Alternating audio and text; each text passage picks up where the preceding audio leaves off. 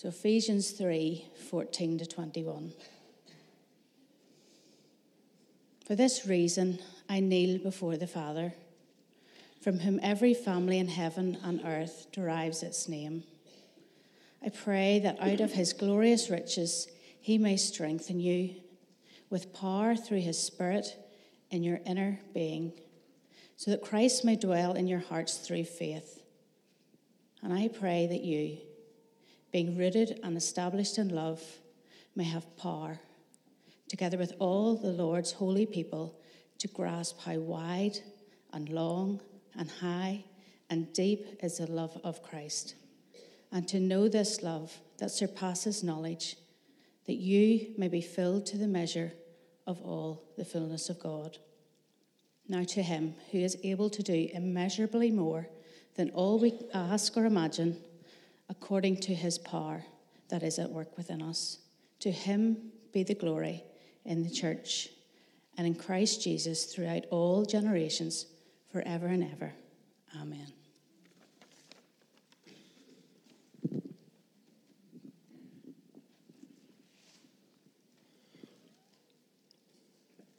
Claire is one of our outstanding leaders here in Carnmoney, and Claire, thank you for leading us so well um, in, in prayer um, and as we've read God's Word.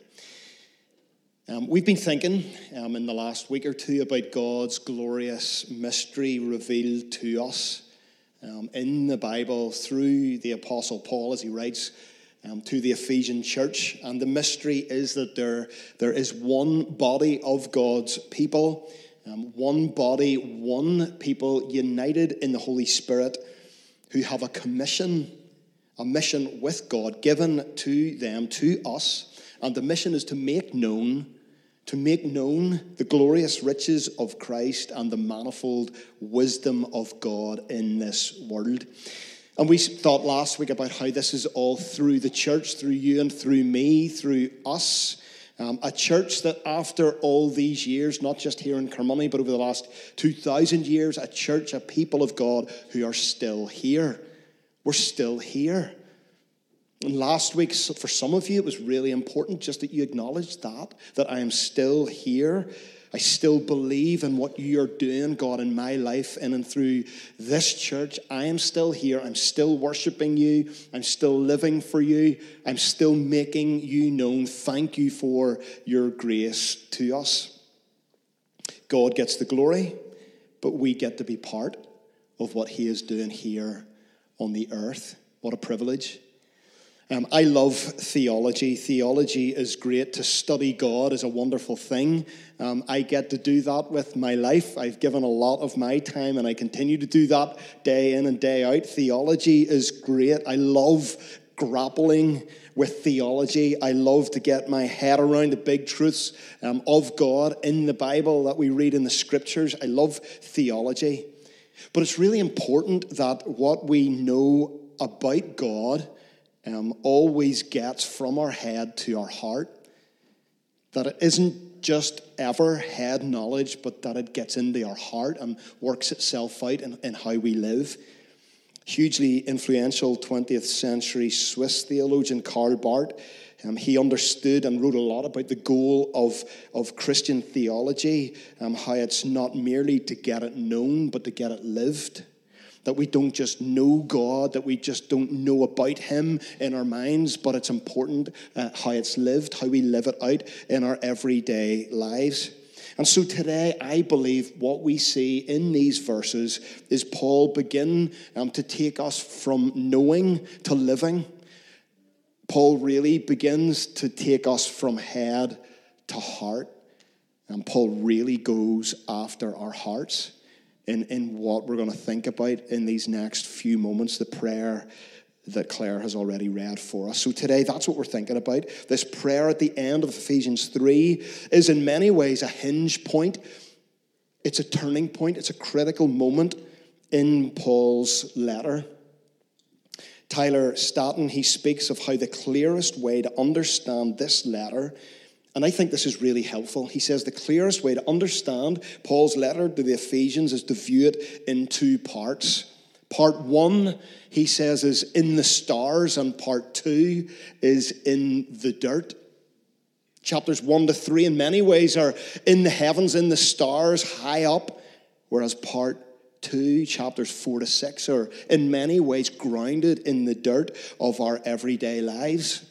And as I've sat within this prayer all week, this has been really, really helpful for me. Chapters 1 to 3 are in the stars in the sense that, that we see the glorious promises of God. Paul reveals to us this soaring theology, this massive view of who God is, the all encompassing, expansive meta narrative, the big story of what God is doing in the whole world. We've seen that in the first three chapters. Hopefully, you remember the last three chapters and all that we've thought about. We've been seeing this kind of heavenly, massive, all encompassing view of what God is doing in the world. But if chapters one to three are in the stars, then chapters four to six, and we're going to discover this over the coming weeks, chapters four to six are grounded in the dirt. Paul begins to walk us through what chapters one to three actually mean in our nine to five in our daily living, in our everyday lives, in our family structures, in our homes, in our households, in our relationships, in the habits that we form, in the choices that we make. That what we see here is grounded.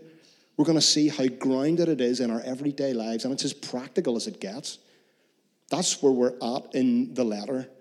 But the hinge, the turning point, the point that the whole letter hangs on is a prayer. A prayer is the hinge of Paul's letter to the Ephesians. It's this prayer at the end of chapter 3, and it holds the whole letter together. This is really important. This prayer, in many ways, gets all of the soaring theology into our bloodstream. These big truths and promises about God and who He is and what He's doing in the world. In this prayer, Paul is, is impressing it into our hearts. He wants it to get into our bloodstream, into our DNA. He wants this, this theology, this understanding of God to become alive in us, to pulsate through our being so that it works itself out in our everyday lives. When we think about Jesus, we know that the Son of God came from the glory of heaven to the grit, to the dirt of planet Earth. He left the gaze of angels and he came to seek and save the lost. He came to the dirt. And of course, the Gospels, the, the accounts of the life of Jesus, are set in the dirt of life here on earth. The good news, in case we don't understand this, the good news of Jesus is for here and now.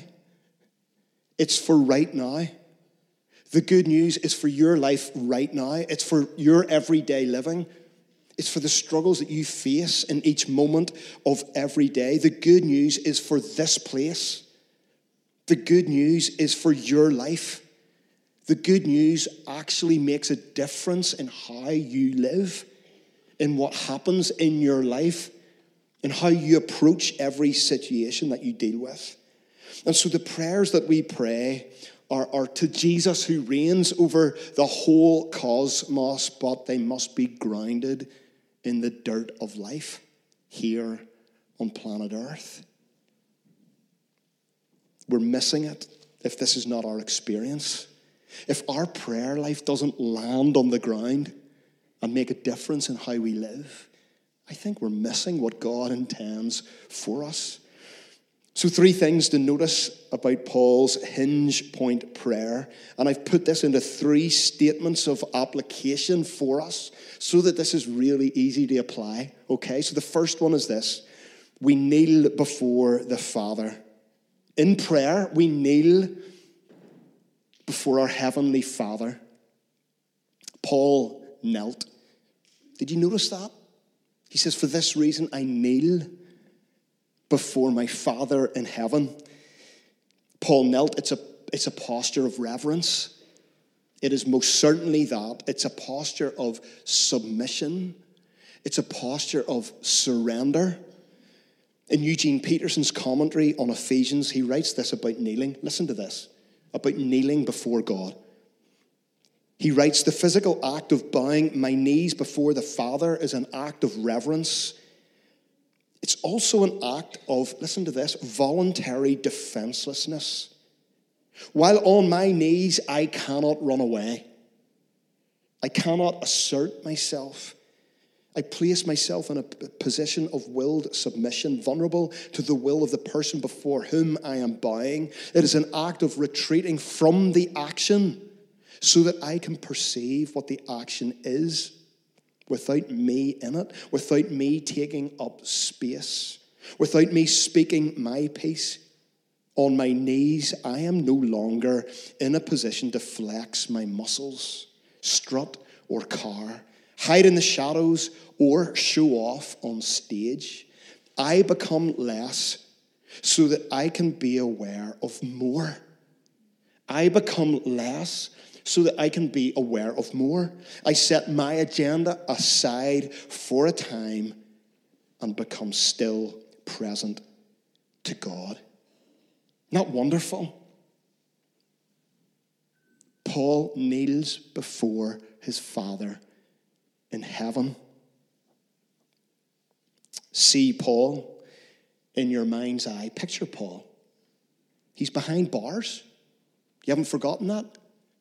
Paul's in prison. He's banged up, incarcerated. Guards are on watch, probably pacing slowly back and forth outside of his cell, making sure he has nowhere to go. He has nowhere to go. He's stuck. Paul is entirely off stage. As Paul drops to his knees in this moment, he's entirely off stage. There's no one around. Nobody watching except for his letter writing scribe and the on duty guard at the gate of his cell. Bony knee to stony ground. Can you picture Paul? Bony knee to stony ground. And he has no agenda but to become still and aware of the presence of the Father to whom he prays. You see, to pray is this we kneel before our Heavenly Father we kneel before our Father in heaven. We have our own bone to floor moments, don't we? Some of you think my knees are bad enough. You know, it's hard when I get down on the hard floor or even on the carpet, but we do have our own moments when we go bone to floor. Moments when we need, when we need our cosmic star arranging God to become deeply present and personal in that moment when our knees hit the floor. We all have those moments. You see, to pray is to cast our, our minds to heaven, to look to the stars, to look to the glory of God, but then to bring the stars, heaven, into the dirt of our lives on planet Earth. As our knees hit the ground, that we would experience heaven, the promises of God come into that moment as we kneel before our Father on earth. Are you with me? That's what it means to pray. We kneel before the Father. How does this um, happen in your life? How does your prayer life feel? Good question. How does your prayer life feel? Does it feel, if you're honest, a little bit starry at times? You know, like far off, out of reach, like your praying words are disappearing somewhere into the night sky? Does it feel a little bit like that? Like your prayers are lost? To the otherness of your cosmic heavenly Father, who, if you're honest, you think he seems too busy looking after some of his other kids to have a conversation with you? Be honest, does it sometimes feel that way? Yeah, God, you're speaking to them, you're with them, but you're not really with me. It all feels a little bit distant and far off. Can I say this morning, it should never, ever feel that way. It should never feel that way. When our knees hit the floor, heaven ought to touch the earth, bone to floor, father to son or daughter. Heavenly Father to son to daughter, as you bow before Him in humble adoration and prayer. The cosmic power and splendor of God in the grit and the grime of your life and mine. See, interestingly, kneeling actually wasn't common in Paul's day. To kneel in prayer wasn't the thing that would have been expected. Jewish people would have actually prayed like this. They would have raised their arms in prayer. Paul was a, a Jew. Remember that? He was a, a Pharisee who had been radically converted by that encounter with, with Jesus. But for a Jewish person, it would have been common to pray with arms raised in the air. By the way, I'm going to preach someday on postures of worship and prayer. You'll see me making all kinds of shapes at the front, but I think it's important that we understand the kind of biblical postures of worship and prayer and the expansive of posture that is available to us as Christians, that it's okay to pray like this, or to worship God like that, or to fall to your knees, or to lie in front of Him prostrate. Always have to be careful with that word. I think I've usually got it wrong in church. Paul kneels, but it wasn't usual to kneel before the Father. To kneel was unusual, perhaps suggesting in this moment an eagerness or an earnestness of Paul's heart. I think it suggests that this desperation to fall before the Father on his knees, bone to ground. But to kneel was also actually more of a Gentile thing to do. The Gentiles would have knelt Remember, Paul is speaking to this new people group, um, this new citizenship, this new people of God, quite possibly predominantly made up of Gentiles, not Jews. And therefore, as Tyler Staton suggests, Paul is not kneeling instinctively. It's not instinct for Paul to do this, but Paul is kneeling intentionally. He's identifying with them, and he's identifying with us. This is a moment of great identification of heart, of prayer, of desire, of devotion. He's praying for them, but Paul also prays for us. He's kneeling to identify with us. Paul, in this moment, I think we can see this. He's wholly, totally surrendered to God, but he's also, also wholly given to, to us, to those that he is praying for in this moment. It's the heart of Paul. Don't you love it? He's given to us in prayer. To pray like Paul is to kneel before the Father. The second thing I think that we see here is this we pray, when we pray, we pray for surpassing love. See what Paul does in this moment? He applies all that he's just taught the Ephesians about in the previous three chapters. He, he lands it in their hearts. He begins to do that in this prayer. He wants us to actually know. Remember chapter one, the riches of Christ?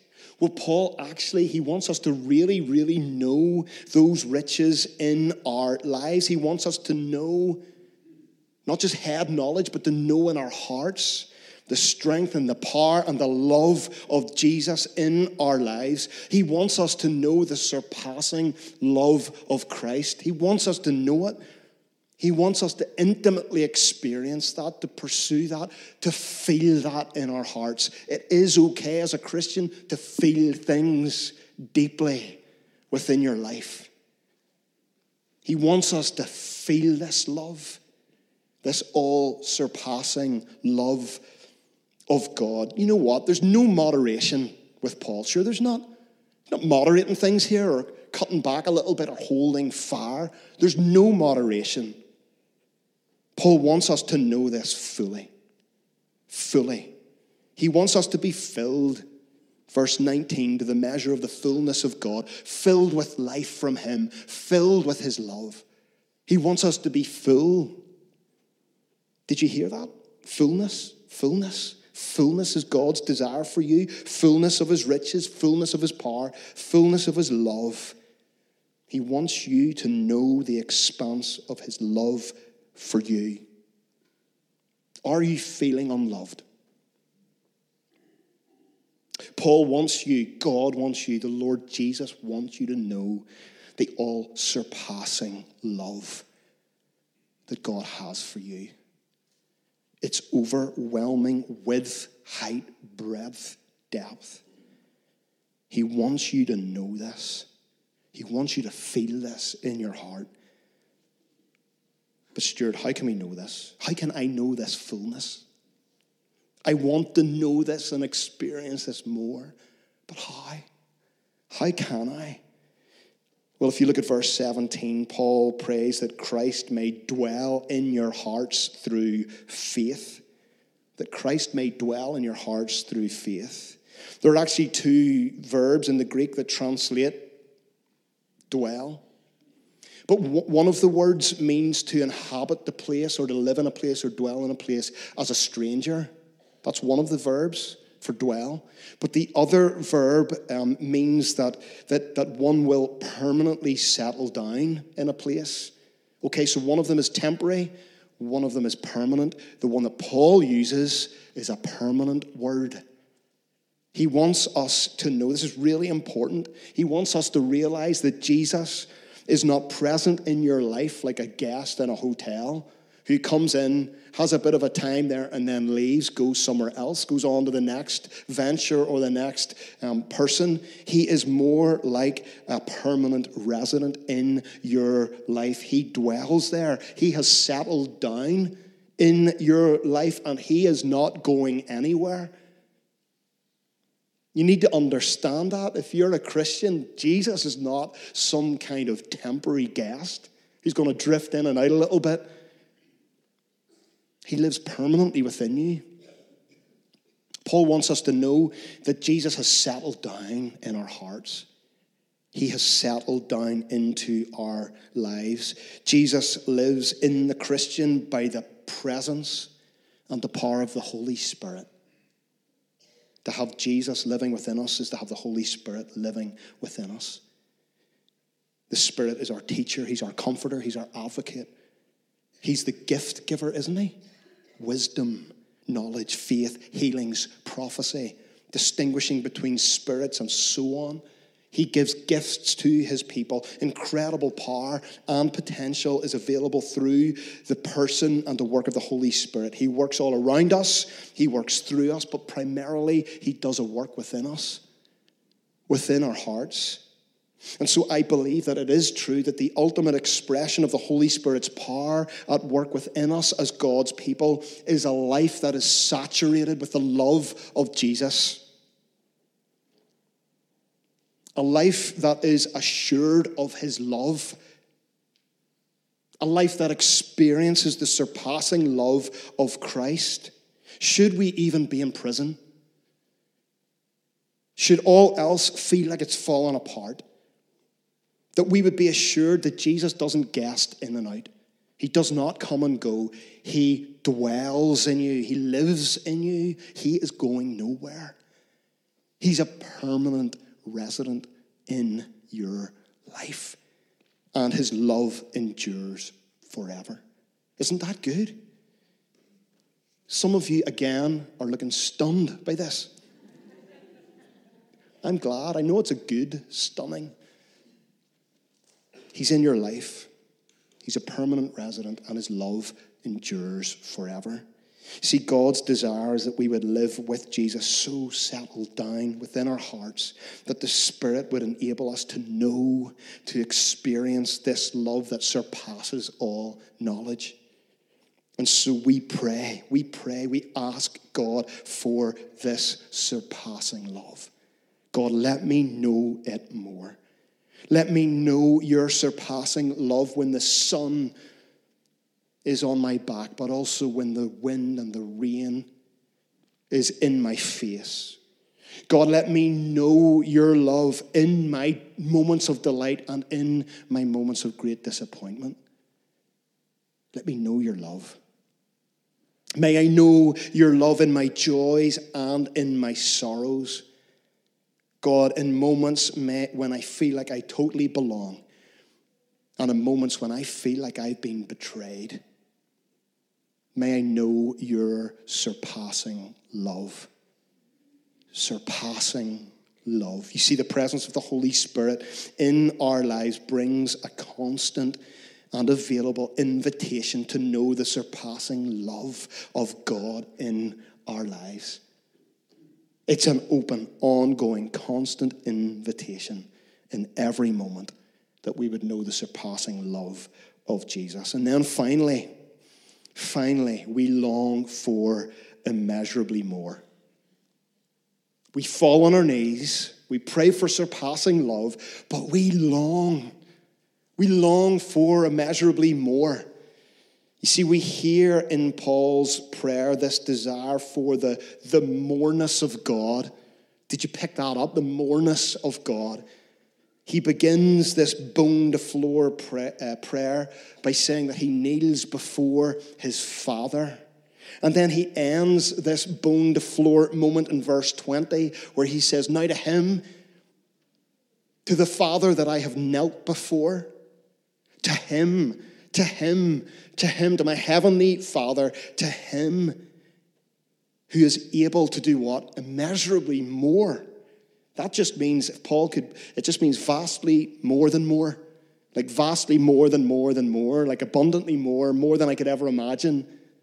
There's not actually enough. This is a super superlative that Paul is using here. He can't actually find the words to express this moreness of God to the God who can do immeasurably more than all that we can ever ask for or imagine, according to his power that's worked within us.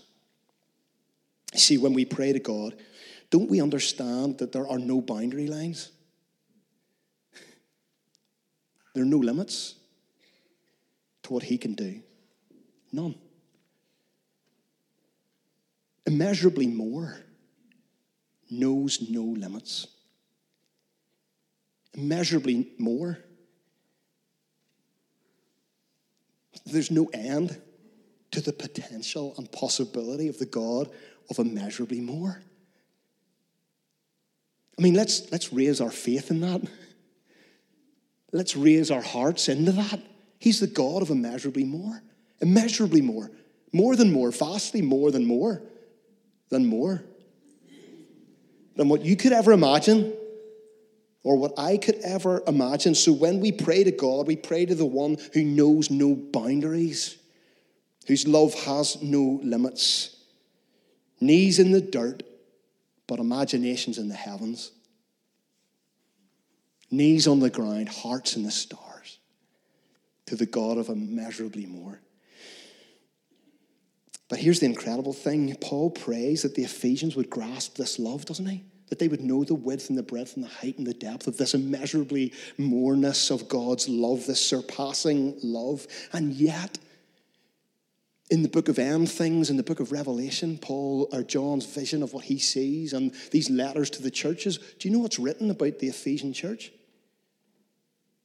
I'm not going to call you out on that one, but you know, in, in Revelation 2, we read that though they had worked hard, listen to this, though they had worked hard, these Ephesian Christians that Paul is writing to, though they had worked hard and endured hardships as a church, they had done well. They're commended for doing really well. Well done. You worked hard. You endured some hardships for Jesus. That's what is written about them. But then the Lord Jesus writes that they had forsaken their first love. They had forsaken their first love. They had left their love for Jesus behind somewhere in the busyness. They forsook their first love. They had forsaken Jesus. And then they're called to repent and do the things that they did at first. They're called back to love, back to the Father's heart, back to a love for Jesus, the one who first loved them. You see, a church is revived, awakened, only when the surpassing love of God is put in first place.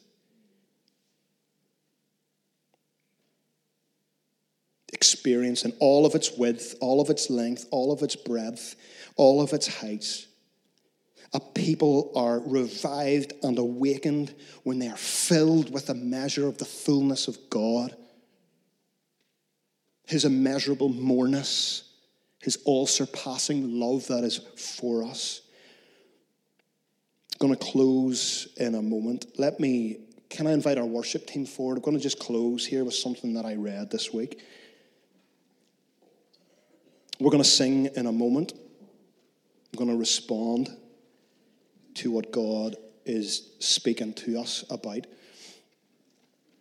Has anyone heard this week um, of the, the revival in Asbury in Kentucky? Some amazing scenes about what is going on and um, that university campus that is beginning to spread. Um, it looks primarily to other university campuses. Um, young people seeking God like never before.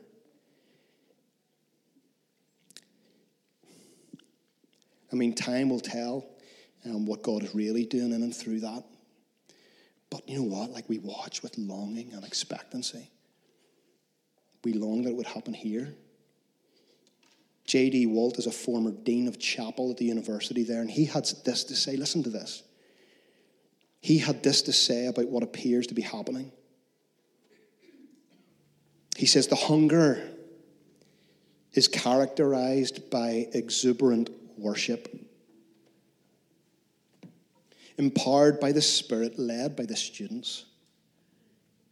No production whatsoever, no screens or words projected, seemingly no song lists. They sing until the Spirit seems to give them another song.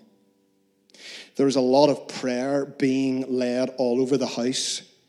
There are testimonies given throughout the day. And then he says this it is the holy love of God, rising like a tide and rolling like waves. And then this Jesus is the only celebrity here. No one even remotely considers the names of anyone in leadership here. They're not unseasoned. He says they're just unknown. Incredible humility characterizes this whole move. This has been enormously disruptive to the school, but no one seems to care.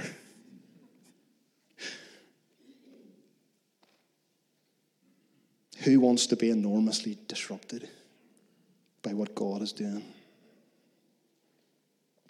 We're going to sing. Let me invite you to stand with us. We're going to sing and worship God.